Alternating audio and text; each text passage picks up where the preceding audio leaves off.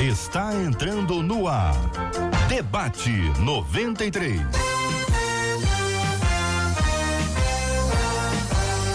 Realização 93 FM. Um oferecimento Pleno News. Notícias de verdade. Apresentação J.R. Vargas. Alô!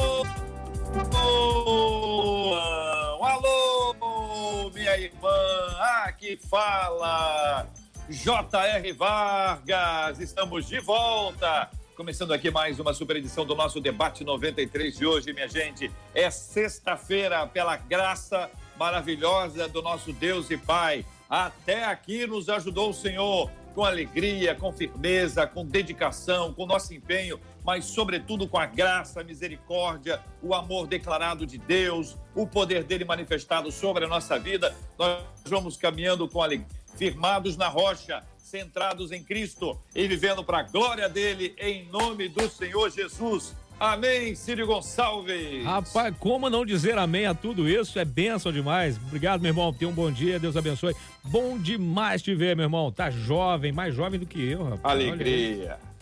Ô, oh, meu querido, não exagera, não exagera. Obrigado, meu querido Cid. Bom dia para você que já nos acompanha no Facebook da 93 FM. Estamos transmitindo aqui com imagens para o Facebook da 93 FM, para o canal do YouTube da Rádio 93 FM também. Você pode acompanhar a gente também aí, tá no site rádio93.com.br para acompanhar sempre com imagens o nosso debate 93. Você é muito bem-vindo, é muito bem-vinda. Fique muito, mas muito à vontade aqui entre nós, vai interagindo, vai conhecendo os nossos debatedores. As telas daqui a pouquinho vão se abrir, mas agora vem ela, Marcela. Bom dia, JR. Bom dia, Marcela Bastos. Bom dia aos nossos queridos ouvintes. Mais um dia. A alegria do Senhor é a nossa força. Nós estamos guardados no Senhor através do nosso Senhor Jesus Cristo e é muito bom estarmos aqui. Nossos ouvintes participam com a gente através das redes sociais, que você já disse, mas também pelo WhatsApp 21 96803 8319, 21 é o código 96803 8319. Palavra boa, Marcela Bastos. A turma já está com a gente aqui. Vamos convidar aqui os nossos debatedores para integrarem a nossa super tela do Debate 93. Os nossos debatedores já estão chegando. Para você que está acompanhando com imagens, você vai ver logo ao lado do JR, Pastor Luiz Saião, logo abaixo dele, o pastor Cote. Ao lado do pastor Cote está o reverendo Homer. Todo mundo preparado para mais uma super edição do Debate 93.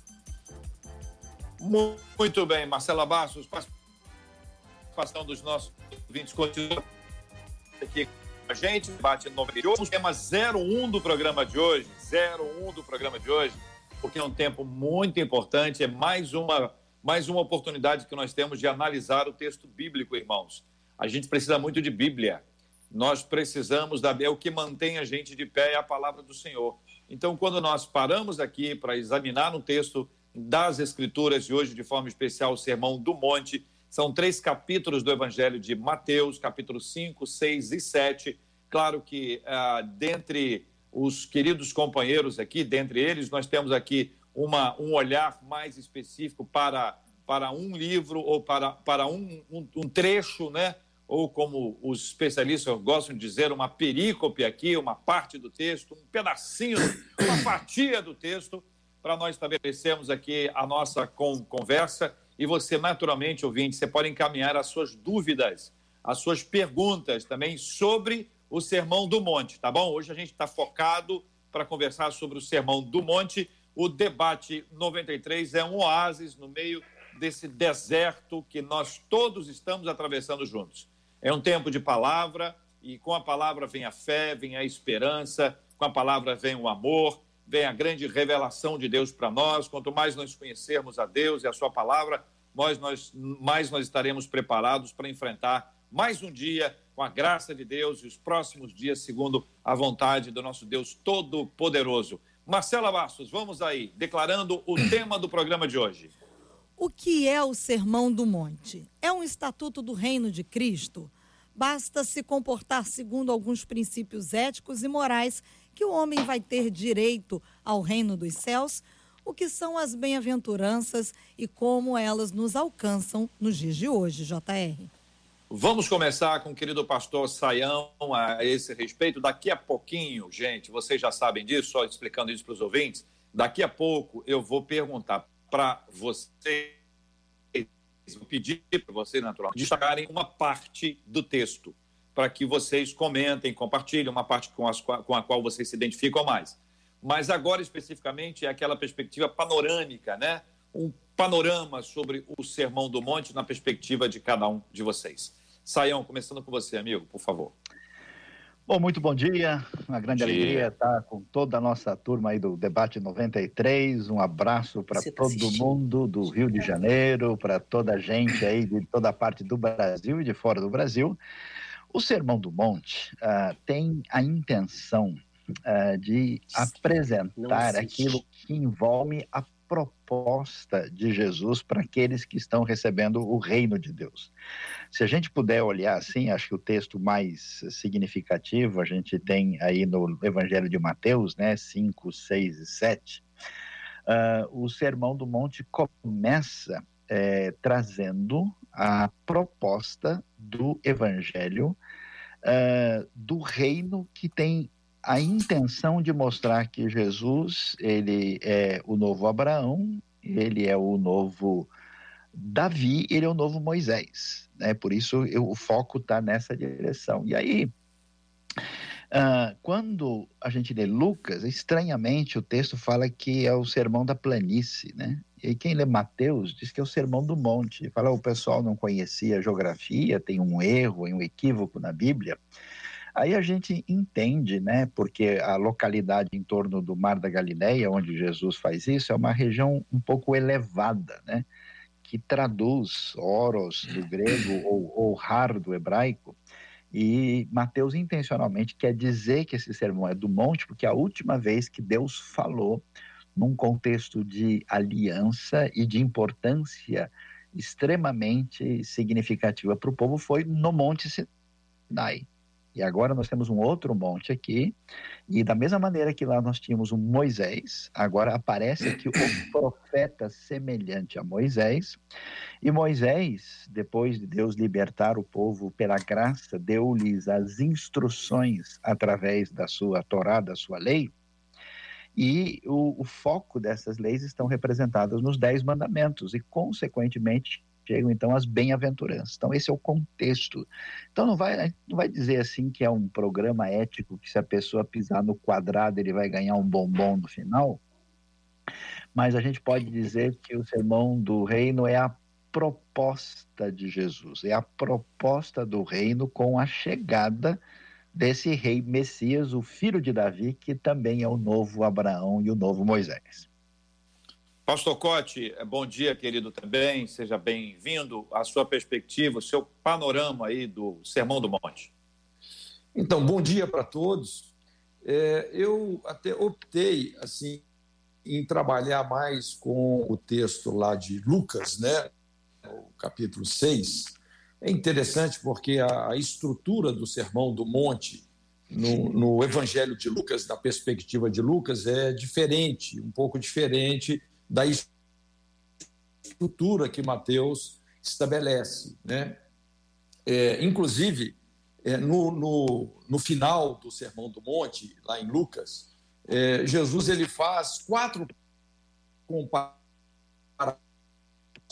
Né? Ele está do interior, do homem interior, do coração, das motivações. Então, ele faz aquela comparação lá entre o argueiro e a trave, ele compara o coração, né, o caráter, a um pomar. Nós podemos plantar árvores boas e árvores más. Ele também compara o coração a um solo onde nós escondemos tesouros bons ou maus. E, por fim, ele compara o alicerce na rocha e o alicerce na areia. Você vê que todas essas é, comparações elas nos arremetem para essa agenda da, da vida interior, não é? Deus não se impressiona com a aparência do homem, o homem vê aquilo que está no exterior, não é? sem desprezar uma perspectiva, vamos dizer, é, é, é, cosmética e tal, mas aqui no a linguagem do reino de Deus realmente é a linguagem da vida interior. Inclusive foi aquela admoestação né, que é, Deus faz para o pro profeta Samuel, quando ele foi ungir Davi, Deus não vê como o homem vê. O homem vê o que está no exterior, mas Deus atenta para o coração. Então, a, a, agenda do reino de Deus é essa agenda da vida interior. Não é? A proposta que Jesus está fazendo aqui, inclusive nessas duas estruturas, porque a gente vê as bem-aventuranças e a gente vê os ais a gente vê aqui duas, duas gerações e duas escolas, porque se você perceber bem, é, esse sermão ele foi dirigido especificamente aos discípulos. Havia ali uma grande multidão, povo de todos os lugares, mas em Lucas isso é muito claro, é muito específico, que apesar da multidão estar ouvindo as palavras dele, ele estava se dirigindo aos discípulos, não é? É, então, é, e mostrando realmente assim esse é, é estabelecendo essa proposta que o, o, no, o, nosso maior inimigo a ser vencido somos nós mesmos, né? Então ele confronta aí, vamos dizer assim, é, uma geração. Primeiro ele fala de uma geração sofrida e oprimida e depois ele fala de uma geração mimada não é? Então, são, são duas escolas: a, a escola do, dos verdadeiros profetas e a escola dos falsos profetas. Inclusive, ele usa é, literalmente esse tipo de abordagem. É importante a gente lembrar que aqui Jesus também, né, muito bem colocado aí pelo pastor Saião, sobre uma figura de Moisés, mas uma figura de Eliseu. Não é? Ali Elias e Eliseu. Assim como João Batista foi o, o Elias do Novo Testamento, é, e, vê o avivamento todas, todas as pessoas que estavam seguindo, todos foram curados, né?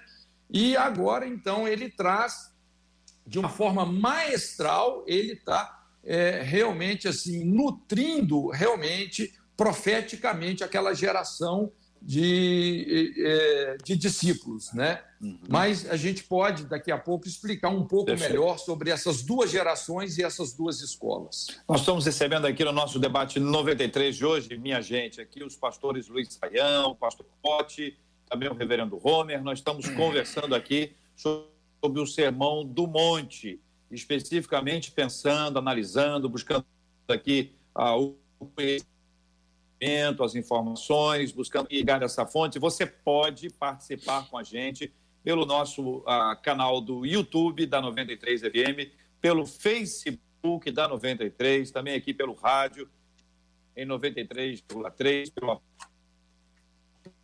aplicativo app da 93, WhatsApp, nesses canais de comunicação, você pode enviar também perguntas, observações, a sua análise sobre o Sermão do Monte equipe.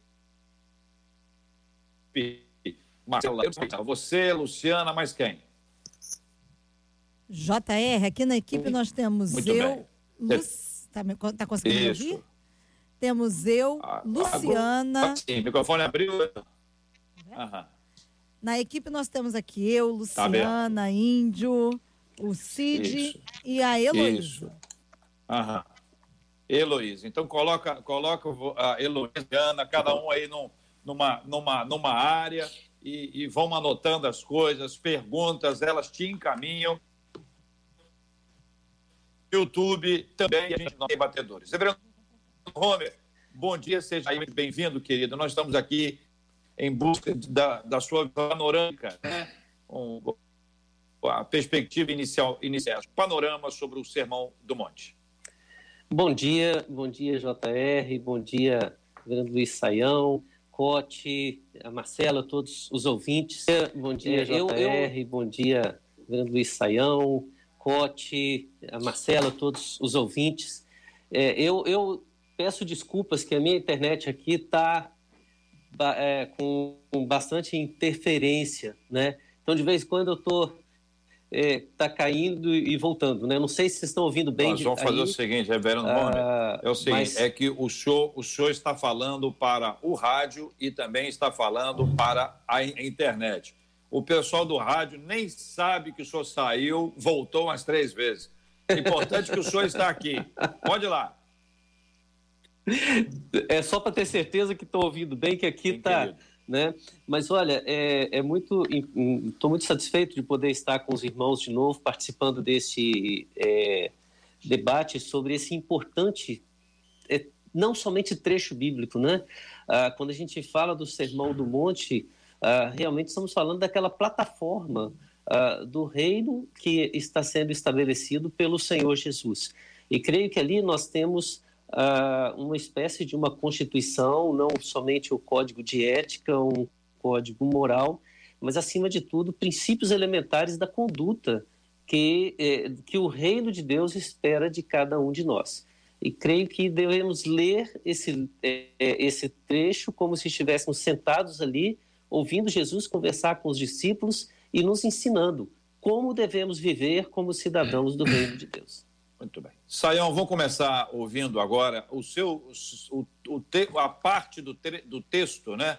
Que você, que você escolheu para interagir com a, com a gente, e cada um de, de vocês, é, Cote e Homer, também naturalmente vão poder esboçar aqui as suas opiniões sobre o texto, cada um do outro igualmente. Saião, com você, querido. Uh, bom, muito bem. É, o que é extraordinário quando a gente lê esse Sermão do Monte que apresenta aí o que, que a gente pode definir como o cidadão desse reino, né? Como é que ele deve ser, o que, que se percebe ou se espera dele. Uh, e vemos depois como é que a justiça desse reino se estabelece em contraste com o mundo da perspectiva do judaísmo farisaico e também do mundo pagão, e aí como é que se deve priorizar o reino, se esforçar para entrar no reino. É, eu gostaria de chamar atenção aí para as bem-aventuranças e, particularmente, olhar com atenção aí os versos 7 e 8. Né? Por quê? Porque bem-aventurado, Macários do grego, que traduz o ashrei do hebraico, né, que é o, o bem-sucedido, quer dizer, o indivíduo ao mesmo tempo feliz e bem sucedido, né? Como a gente vê, por exemplo, no Salmo 1, né?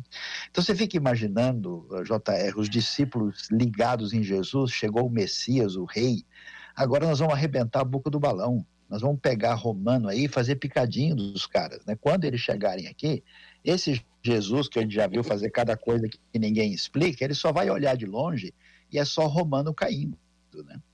E aí, como corretamente o Cote mencionou, Jesus desloca essa realidade do reino para o elemento da interioridade, né? que o problema que afeta o mundo não é o vírus, não é a guerra, o problema mora dentro da gente. Aí é que está a grande dimensão. E ao comentar as diversas bem-aventuranças, é quem é que é vencedor nessa batalha conquistadora? Quem é que está nessa sintonia com o grande rei que chegou? As duas coisas que mexem muito comigo é bem-aventurados os misericordiosos, pois eles obterão misericórdia. Quer dizer, no contexto da justiça humana, quando a gente se mede né, a partir eh, da nossa referência, estabelece a régua para o mundo fora, a gente tende a se proteger e a pegar pesado com os outros quando o rei chega e me quebra, e aí eu caio de joelhos e me torno súdito, a minha máscara cai, né? aproveitando que está na época de usar máscara. E quando ela cai, eu só percebo que eu só estou sustentado pela misericórdia de Deus. Aí, como eu ganho esse banho da graça de Deus, o que, que acontece? Quem entra no reino agora vê os outros com seus erros e tem misericórdia tem vontade de tirar essa pessoa. É interessante que a gente não tem uma proposta no reino é, de pegar pesado com os outros. Ainda que a palavra de juízo seja tão dura e forte, todo o enfoque é de querer resgatar essa pessoa. Aí ele vai continuar e vai dizer o seguinte na sequência, que bem-aventurados são os puros de coração, porque eles verão a Deus. É claro que ninguém é puro de coração. A própria ideia da proposta do reino mostra isso. Provavelmente a palavra puro aqui significa a pessoa que tem um coração íntegro, completo, total. Que não é um coração dividido. Quer dizer, porque quem entra no reino tem que saber que encontrou a pérola de grande valor, que encontrou o tesouro maior. Então, quando o meu coração é totalmente voltado para Deus, apesar de eu ser o que eu sou, o uh, que, que acontece? É muito espetacular isso. O prêmio é eles verão a Deus. Por quê? Porque quando Deus é o meu alvo maior no reino, o meu maior desejo é de comunhão plena com Ele. Pega o exemplo de Moisés. Moisés, depois que ele teve todo o encontro especial com Deus, o que, que aconteceu? Moisés pediu para Deus: Deus, posso ver um pouquinho? Aí Deus diz: Moisés, não dá, eu vou passar assim, você olha só, né, na, na, na fumaça que vai ficar da passagem, só por trás, porque se você for, for ver a minha glória, você não subsiste. Então, o que, que acontece? Quem entra no reino e sabe quem Deus é, o seu desejo maior, né, e a identidade de alguém, né, do ponto de vista concreto, está no rosto da pessoa, né? É, o hino antigo dizia, né, até que eu esteja lá no céu onde Cristo entrou e veja a face já sem véu de quem me resgatou. Então, assim, é, é, é impressionante que a cura poderosa do reino emerge de uma realidade que atinge a gente lá do fundo do coração, da alma e nos torna misericordiosos e o desejo maior de ter saudades da presença plena e profunda daquele que a gente nunca viu, né? É, acho que até o Legião Urbana descobriu isso, que eles que tinham saudade daquilo que ele nunca viu. e o que ele não viu e não sabe é exatamente a presença gloriosa da parte do próprio Senhor. Muito bem, vamos ao pastor Cote, ao pastor Rome, seus comentários sobre o texto que o pastor Saião destacou. É, é, é, veja bem, é, eu quero fazer uma, uma abordagem aqui dentro do Evangelho de Lucas, né, mostrando exatamente a estrutura do sermão. E primeiro eu quero destacar aqui em Lucas 6, de 20 a 23, essa é, perspectiva das bem-aventuranças em relação a uma geração sofrida, oprimida, né, que era o contexto ali. Eles estavam subjugados aos romanos, né, e etc. Mas é, é interessante, é, como que nós podemos avaliar uma pessoa? Né? Como que nós podemos julgar os frutos de uma pessoa?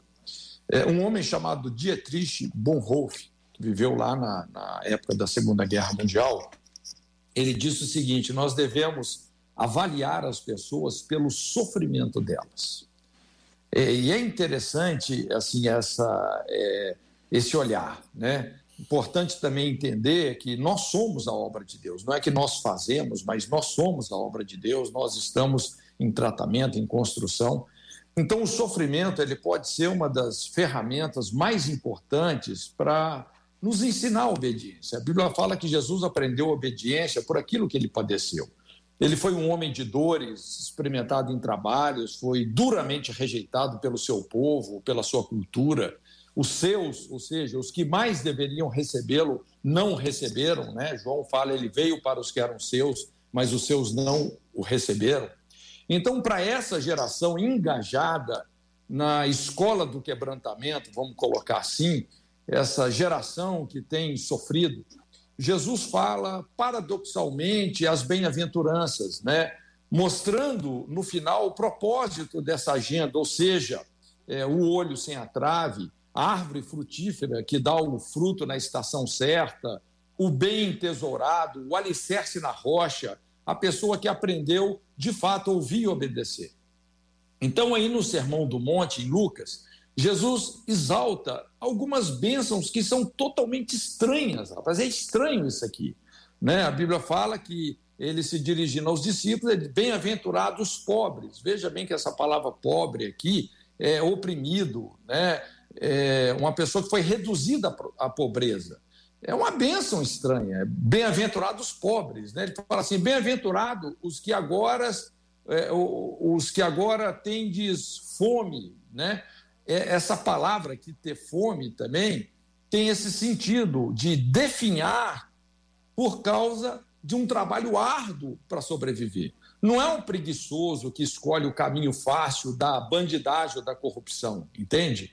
Ele também fala assim: bem-aventurados os que agora chorais, ou seja, também esse termo significa afligido por perdas.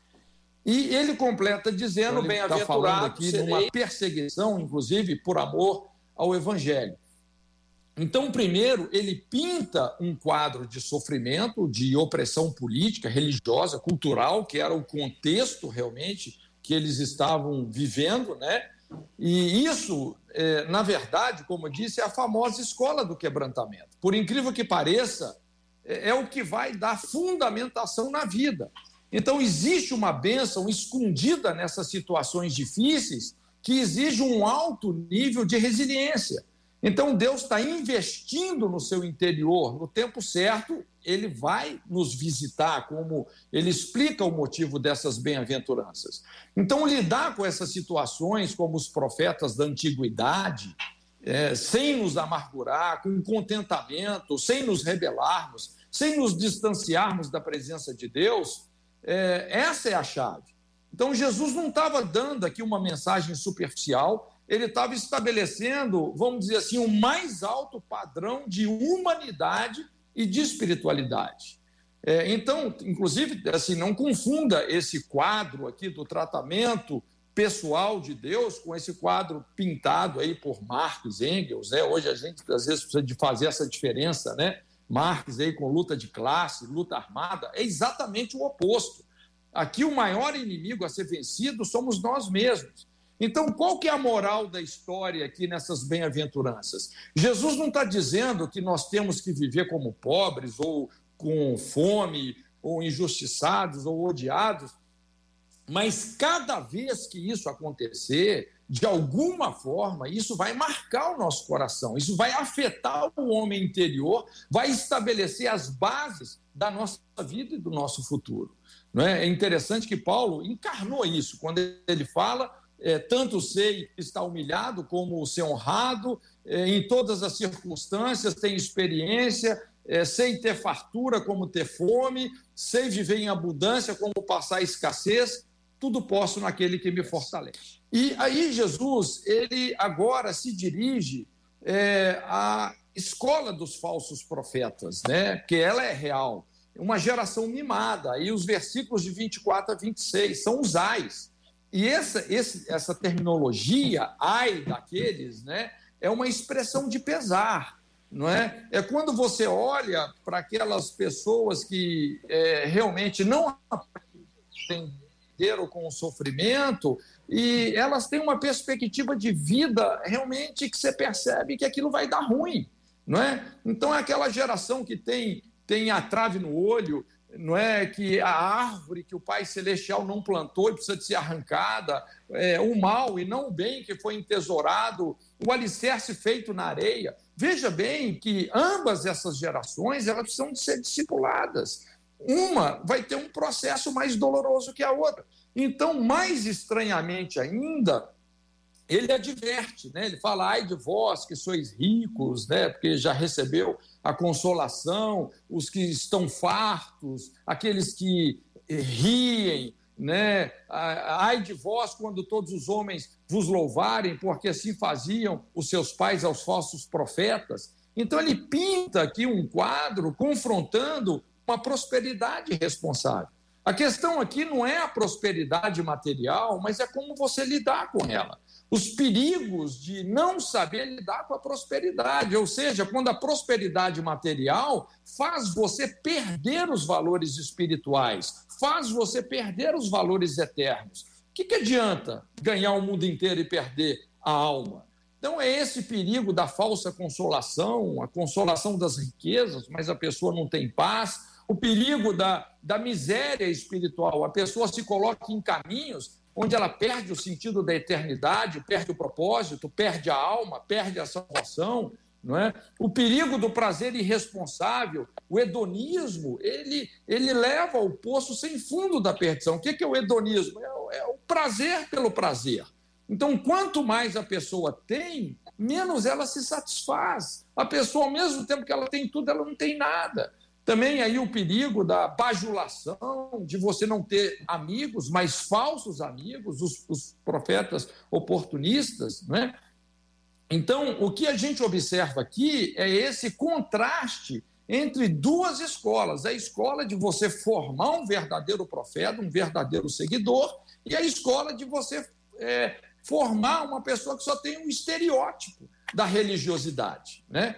E é interessante que aí, então, ele é, fala sobre como fortalecer o homem interior e ele dá aqui uma é, uma receita tremenda, né? é um exercício de piedade que, nos, que alinha o nosso coração com o coração de Deus, né? essa terapia do coração. Quando ele nos ensina aí a nos colocar no lugar do outro, e na verdade a nossa vida só vai ter sentido no outro. Né? A gente daqui a pouco pode falar um pouquinho mais sobre isso. Muito bem, Reverendo Rome, nós estamos aqui nesse instante é, é, falando um pouco sobre as bem-aventuranças, que foi o destaque que o pastor Saião fez. O senhor quer comentar? Bom, acho que querer até ele quer. Eu só não estou conseguindo ouvi-lo e acho que ele também não está me ouvindo. Muito bem. Marcela, você me ouve, Marcela? Agora eu consigo te ouvir perfeitamente, JR. Maravilha. Deixa eu oferecer aqui, Marcela Bastos, um café para os nossos queridos e amados ouvintes que estão nos acompanhando agora. E um abraço carinhoso para todos aqueles que fazem do nosso dia a dia um dia sempre especial, que são os nossos ouvintes. Então, a eles eu ofereço este café agora. Vai lá, Marcela, contigo. Aqui no nosso uh, Facebook, um dos nossos ouvintes perguntou o seguinte: é, eu creio, pastores, que tudo que está escrito na Bíblia é para nossa edificação e aprendizado, assim como foi para os discípulos. Mas aí ela pergunta: a, a, a, as bem-aventuranças foi para nós hoje ou só para os discípulos no passado? Pergunta ela. Resposta objetiva, Saião, por favor, querido. Não tem dúvida alguma que as bem-aventuranças são para todos nós. Né? Jesus uh, falou isso para os discípulos na ocasião, exatamente na sua inauguração do reino, mas a proposta da bem, das bem-aventuranças são exatamente a referência do reino, e eu diria assim, são a referência fundamental, principal, mais significativa que nós devemos ter para a nossa caminhada. Maravilha. Nós estamos aqui acompanhando, gente, estou aqui com o texto de Mateus, estamos aqui no capítulo 5, no iníciozinho dele, falando sobre as bem-aventuranças, tá certo? Depois eu vou, eu vou encaminhar aqui para este ponto que aparentemente, para alguns, Jesus está revogando a lei.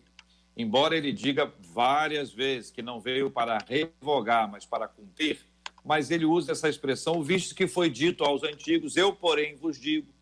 E então eu queria pedir que vocês nos ajudassem a explicar isso para os nossos ouvintes, sobretudo nesse aspecto aqui ainda no, no, no número 5, o capítulo número 5, quando ele começa a trazer esse tipo de perspectiva, vai falar sobre homicídio, sobre adultério, juramentos, vinganças, enfim. Depois nós vamos para a oração. A gente pretende ainda hoje conseguir passar pela oração. Então, ah, iniciando, e quem, quem quer iniciar? Quem quer iniciar? Pastor Cote? Posso, posso iniciar. Olha só, é muito, ah. muito importante, JR, a gente Sim, entender querido.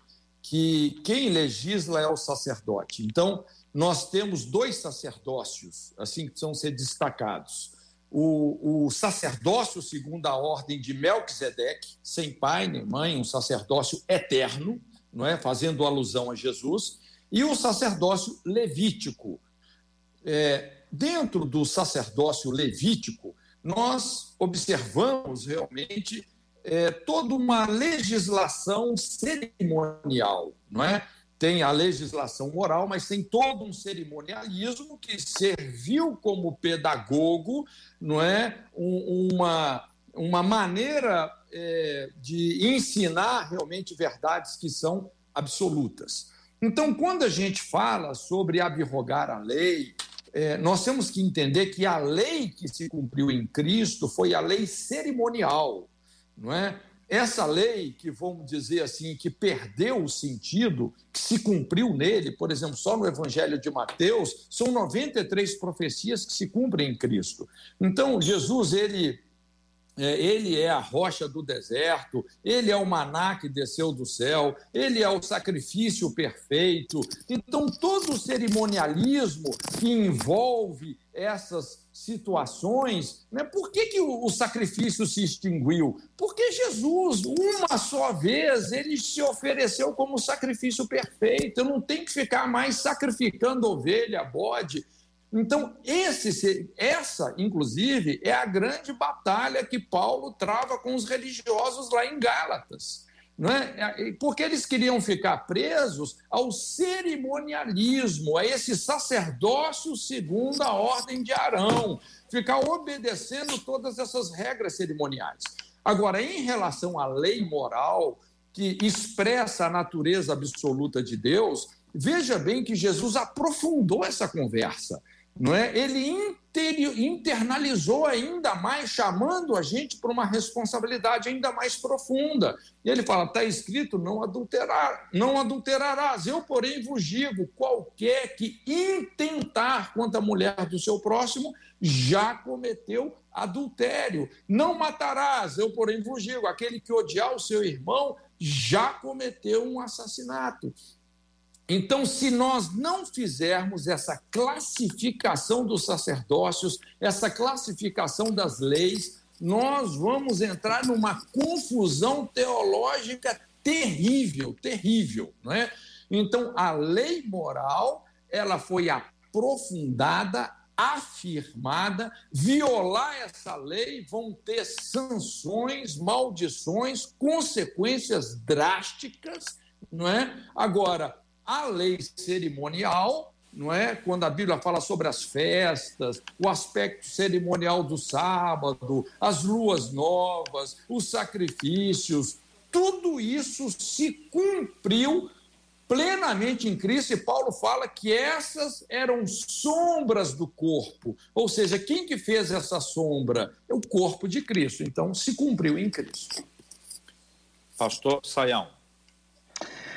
Uh, acho que é muito importante a gente tentar entender o que está acontecendo aqui. Jesus está tá sendo confrontado né, pelos seus opositores, uh, que estão exatamente acusando Jesus de estar tá rompendo com a palavra de Deus, com a lei que foi dada a Moisés. Jesus é colocado nessa oposição.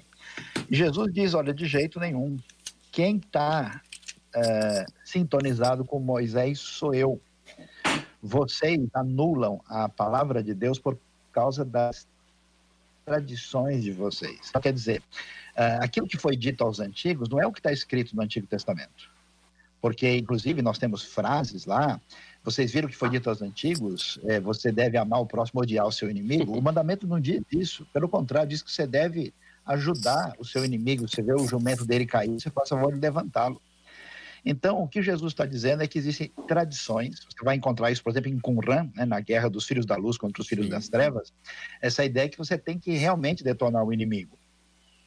E então Jesus vai dizendo: olha, vocês estão é, mudando o que a lei quer dizer por causa das tradições de vocês. E aí é interessante o que a gente vai ver no versículo 20, quando Jesus disse: se a justiça de vocês não exceder de muito a dos fariseus e é, escribas, vocês não entram no reino dos céus. Por quê? Porque essas pessoas entendiam a lei como um mandamento externo escrito que você precisa observar e sem nenhuma intenção ou disposição interior, você vai fazê-lo e eles manipulavam isso para fazer sua própria vontade.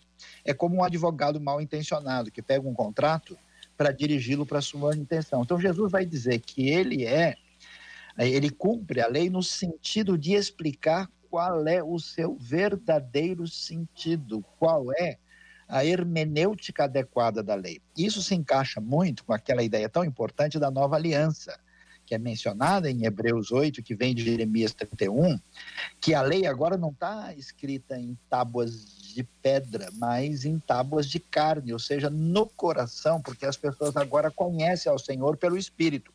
Então surge no ser humano, agora salvo e habitado pelo Espírito, um desejo de obedecer a Deus, um desejo de estar em sintonia com a vontade divina. E nesse sentido, o amor cumpre a lei, porque um verdadeiro é, servo de Jesus, cidadão do reino, ele entrega a vida, ele é martirizado. Que é altruísmo maior do que esse? Então é importante, pastor Cote tem toda a razão de dizer que o cerimonialismo da lei apontava né, no plano escatológico para a vinda do reino de Cristo e nós não estamos debaixo da lei no sentido cerimonial. A lei, no seu sentido teológico e moral, continua com plena validade e nós não estamos debaixo da lei civil judicial, né, porque nós não estamos debaixo do tipo de governo que existia no Israel antigo, para a cabeça da gente não uh, se perder. E mais importante de tudo é o, a discussão de Paulo em Romanos 4, né, porque o que aconteceu na tradição farisaica e depois rabínica é entender que a lei servia como remédio, que a pessoa podia ser tzadik, justo diante de Deus pela prática da lei. E o argumento de Paulo é muito claro, dizendo: olha, vocês viram Abraão, ele foi chamado de justo e nem existia nem circuncisão nem lei. Então veja que a justificação se deu lá na Torá através da eh, confiança da fé naquele que justifica e a lei veio posteriormente. Aliás, a lei era manifestação da graça divina na aliança para que o povo impuro pudesse ter relacionamento e comunhão com Deus Santo. Isso seria impossível. Então a lei permite essa aproximação. Ela nunca foi referência de justificação. Então, nesse sentido, é muito importante entender isso, senão a gente faz uma bobagem muito grande, né? Que é botar Moisés contra Jesus, o Antigo contra o Novo Testamento e perde essa conexão de unidade na Bíblia. Reverendo Homer, nós estamos aqui é, analisando, observando, ouvindo, especialmente agora, nesse ponto sobre as questões que envolvem a lei ah, e o fato de, em alguns lugares, haver a afirmação, né? Jesus é, dizendo, não penseis, estou lendo aqui o 5,17, não penseis que vim revogar a lei ou os profetas, não vim re revogar, eu vim para cumprir, e aquilo que se passa na sequência disso, já ouvimos o pastor Cote, o pastor Saião sobre esse assunto, queremos ouvir também o senhor. Certo. É, eu acho muito interessante quando é, essa, essas palavras que eu ouvi do pastor Cote, também do pastor Saião, que é muito interessante, parece que o grande desejo dos uh, das autoridades religiosas da época era tentar mostrar para o povo que Jesus estava ferindo a lei, né? que Jesus estava ferindo uh, aquilo que eles ensinavam. E parece que eles não conseguiam perceber que o ensino deles que feria a lei. Uh, então, quando Jesus ele coloca esta palavra, eu não vim revogar, vim cumprir, ele, na verdade, está fazendo uma advertência, em primeiro lugar, para as próprias lideranças eclesiásticas.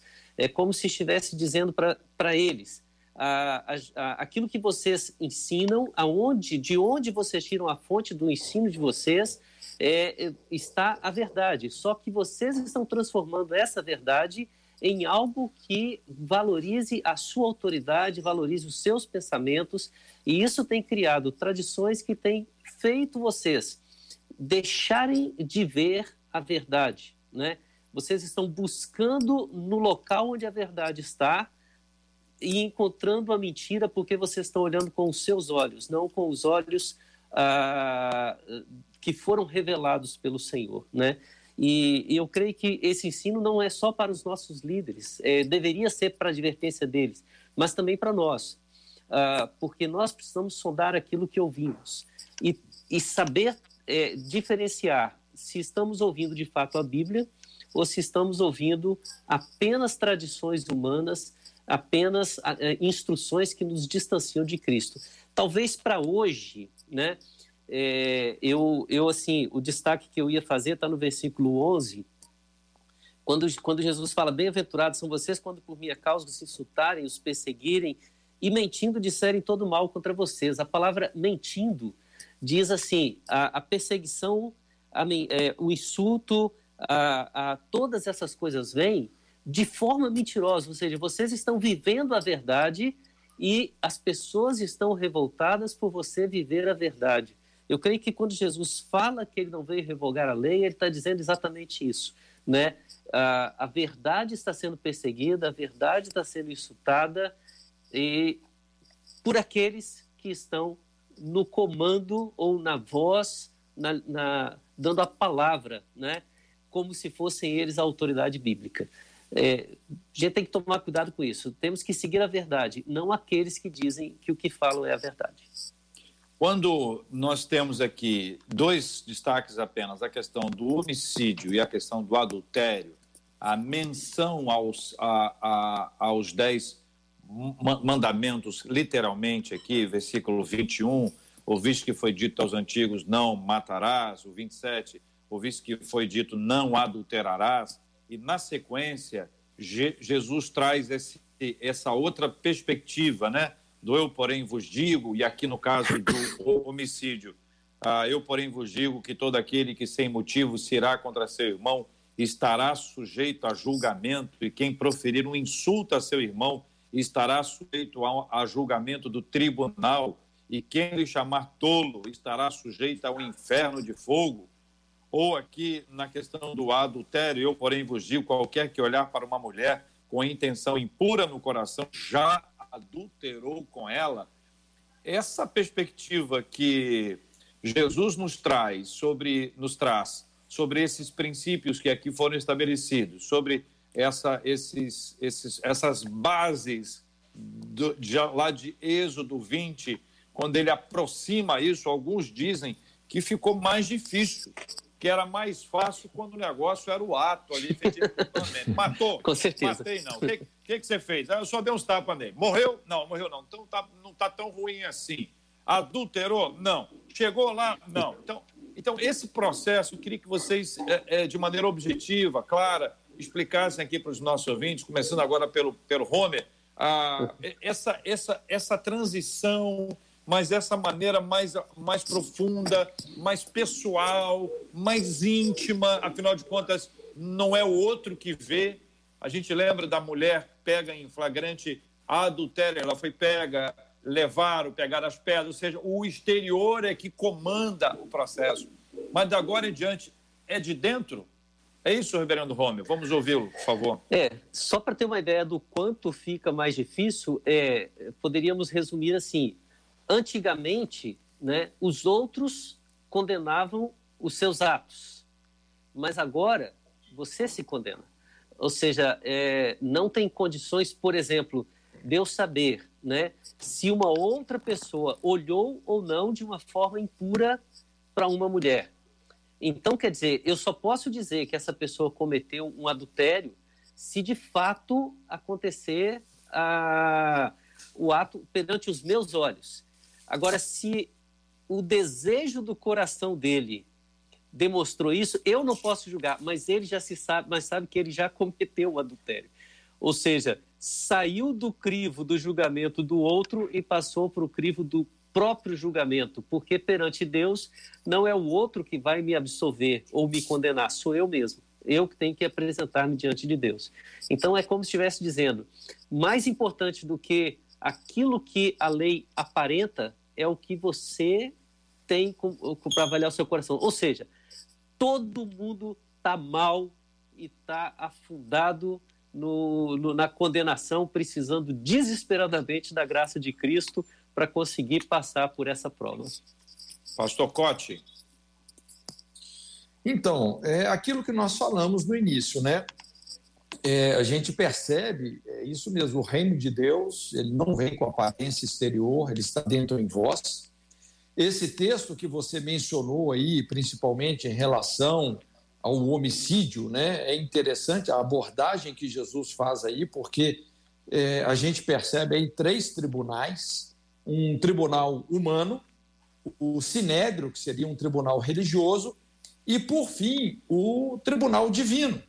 E é interessante que a ofensa vai diminuindo, não é? Assim, o, o, aquelas ofensas mais graves, vamos dizer, quem julga é o tribunal humano. Se literalmente você matar uma pessoa, né, vai ter um tribunal humano que vai te julgar. Se você tem uma questão assim, né, menos grave, né, às vezes é o, é o sinédrio, é o tribunal religioso. E aquelas questões que ninguém percebe, que ninguém vê, que você ofendeu uma pessoa, aquilo que ninguém vê, está nu e patente dos olhos, diante dos olhos de Deus. É Deus que vai julgar. Então, é, tem pessoas que têm é, uma capacidade tremenda de se manter na obscuridade, e isso pode levar a pessoa para o inferno.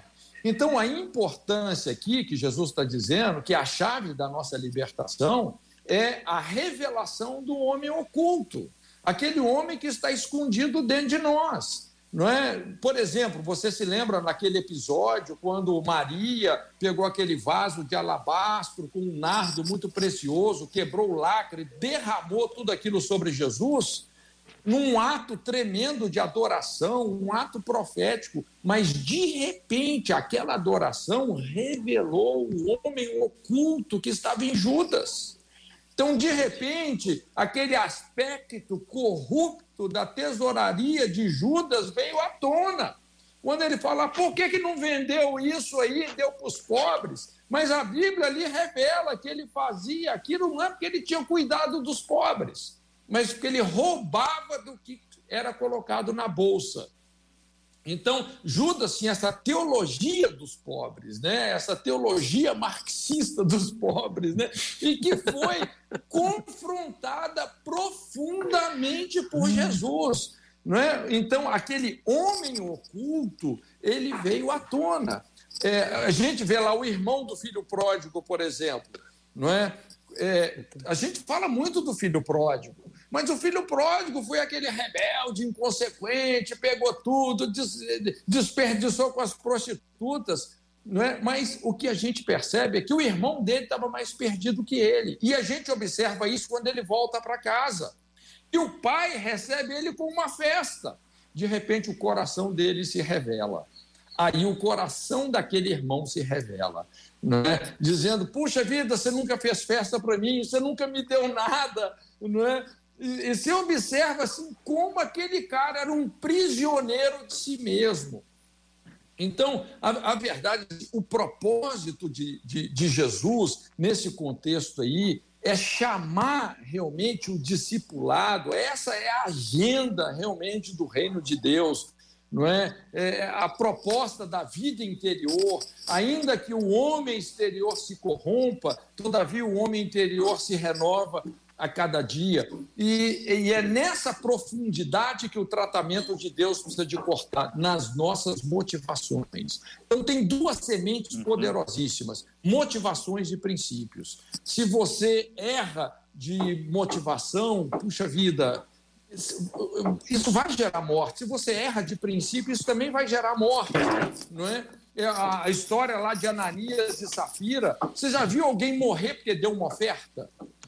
Princípio até era certo, mas a motivação era errada. Eles ainda insistiram na mentira e acabaram realmente tendo a vida deles destruída. Foi Deus que julgou aquilo ali. Pastor Saião. É, eu acho que é muito importante destacar é, o fato de que Jesus está dizendo lá desde as bem-aventuranças que ele está em sintonia com os profetas, né? Que assim como os profetas foram perseguidos e rejeitados, ele também vai ser.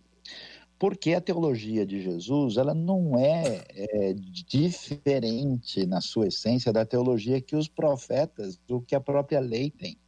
É importante ver que a lei diz, quando você ouve o Shema Israel, Adonai Eloheinu, Adonai Echad, qual que é o foco? Você deve amar o Senhor, seu Deus, de todo o seu coração. E isso na tradição judaica é chamado de kavaná, né? O que vale realmente é a intenção. Por que isso é importante? Para mostrar como a tradição religiosa, que é o perigo do meu coração, da nossa realidade, é sempre trocar a palavra divina pela nossa palavra. e eles fizeram isso, se afastaram, entraram na mesma crise que a gente vai ver. Por exemplo, é interessante lembrar de Miqueias 6, né? Escuta, o que, que Deus está interessado? Ele quer milhares de carneiros, 10 mil ribeiros de azeite, né? O que, que ele está querendo? Ele quer que você pratique a justiça, ame a misericórdia, a fidelidade, o de divino e ande humildemente com seu Deus. Então, esse foco sempre foi a vontade de Deus. Jesus, então, ele, ele apresenta uma confrontação para mostrar quem de fato está em sintonia com Moisés, com a palavra divina e com o reino que cumpre tudo isso e chegou. E ao fazer isso, ele dizer: vocês querem verem como é que é a diferença? A diferença é que o pessoal está olhando a coisa por fora. E, na verdade, você não cometeu externamente, mas a sua intenção, a sua kavaná, a sua desconexão com o amor de Deus já apresentou-se, então você já é culpável. Como é que você vê a doença na sua vida desse afastamento de Deus? Pela maneira que você julga os outros. O que quer dizer chamar o cara de, de raca, de louco, de tolo? Significa dizer, pela sua falta de conformidade à minha proposta de lei, você é, é herege. Coisa que é bastante forte no nosso meio evangélico hoje. O cara pensou um pouquinho diferente de mim, eu jogo ele lá no buraco, né?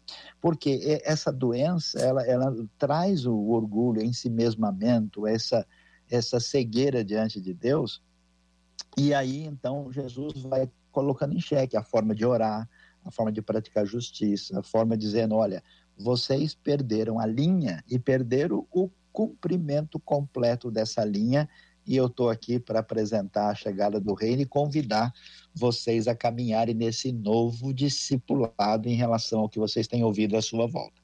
Então, em suma, JR, é bem complicado. Deus quer nos livrar da religião e nos fazer tomar um banho de graça e de amor para a gente se submeter a essa coisa extraordinária do reino que vem de dentro. Muito obrigado, pastor Luiz Saião, pastor Cote, pastor Homer, aqui no nosso debate 93 de hoje. Como você já observou, nós estamos aqui ainda no capítulo 5, o que para nós é maravilhoso, não há nenhuma pressa, nenhum estresse, não estamos aqui numa corrida de 100 metros, podemos ter uma maratona maravilhosa a partir da palavra de Deus. Marcela vai combinar com os nossos debatedores uma nova data para nós estarmos juntos e darmos sequência ao texto da palavra de Deus para a nossa vida. Quero convidar você, ouvinte, a compartilhar esse debate nas suas redes sociais. Tempo de aprendizado, de crescimento, de análise. Vai ser bom que você para um pouquinho, para, volta, anota. Daqui a pouco você, opa, perdi isso aqui. Anota outra vez, compartilha, porque é uma oportunidade de crescimento. Eu digo mais uma vez para cada um de vocês: o que nos mantém de pé é a palavra do Senhor em tempos de tanta sobrecarga, de tanto cansaço, de tanto estresse, mais do que nunca o entendimento de que a palavra de Deus ela é viva, ela é eficaz, ela nos repreende, ela nos corrige, ela nos ensina, ou seja, tudo há na palavra de Deus para a nossa caminhada espiritual. Não perca a oportunidade de crescer. Que Deus abençoe muito a vida dos nossos queridos debatedores. Daqui a pouquinho eu volto para as suas despedidas. Vamos ao estúdio, Marcela. JR, os nossos ouvintes agradecendo muito aqui no WhatsApp, um dos ouvintes dizendo: olha, de verdade eu estou emocionado, porque ao ouvir a palavra da verdade através dos debatedores no dia de hoje, isso tem me emocionado. No Facebook, uma das nossas ouvintes disse: esse debate é mais uma ferramenta para aprendermos o evangelho genuíno do nosso Senhor Jesus Cristo no YouTube, um ouvinte chegou a dizer um seminário online. Aula incrível. e aí disse o seguinte: como sempre, uma aula, Deus continue usando e abençoando os nossos debatedores. JR. Maravilha, muito obrigado, uh, ouvintes queridos, pelas palavras, pelo encorajamento e pelas orações de todos ao longo de todos os dias. E vocês são sempre maravilhosos, que Deus abençoe. Muito obrigado, pastor Luiz Saião. Forte abraço, meu irmão. Obrigado. Amém. Eu que agradeço, um grande abraço para todos os nossos queridos que estão em sintonia aí com esse debate tão especial. Um abraço especial para os meus queridos irmãos e colegas aí, o Cote e o Homer, né?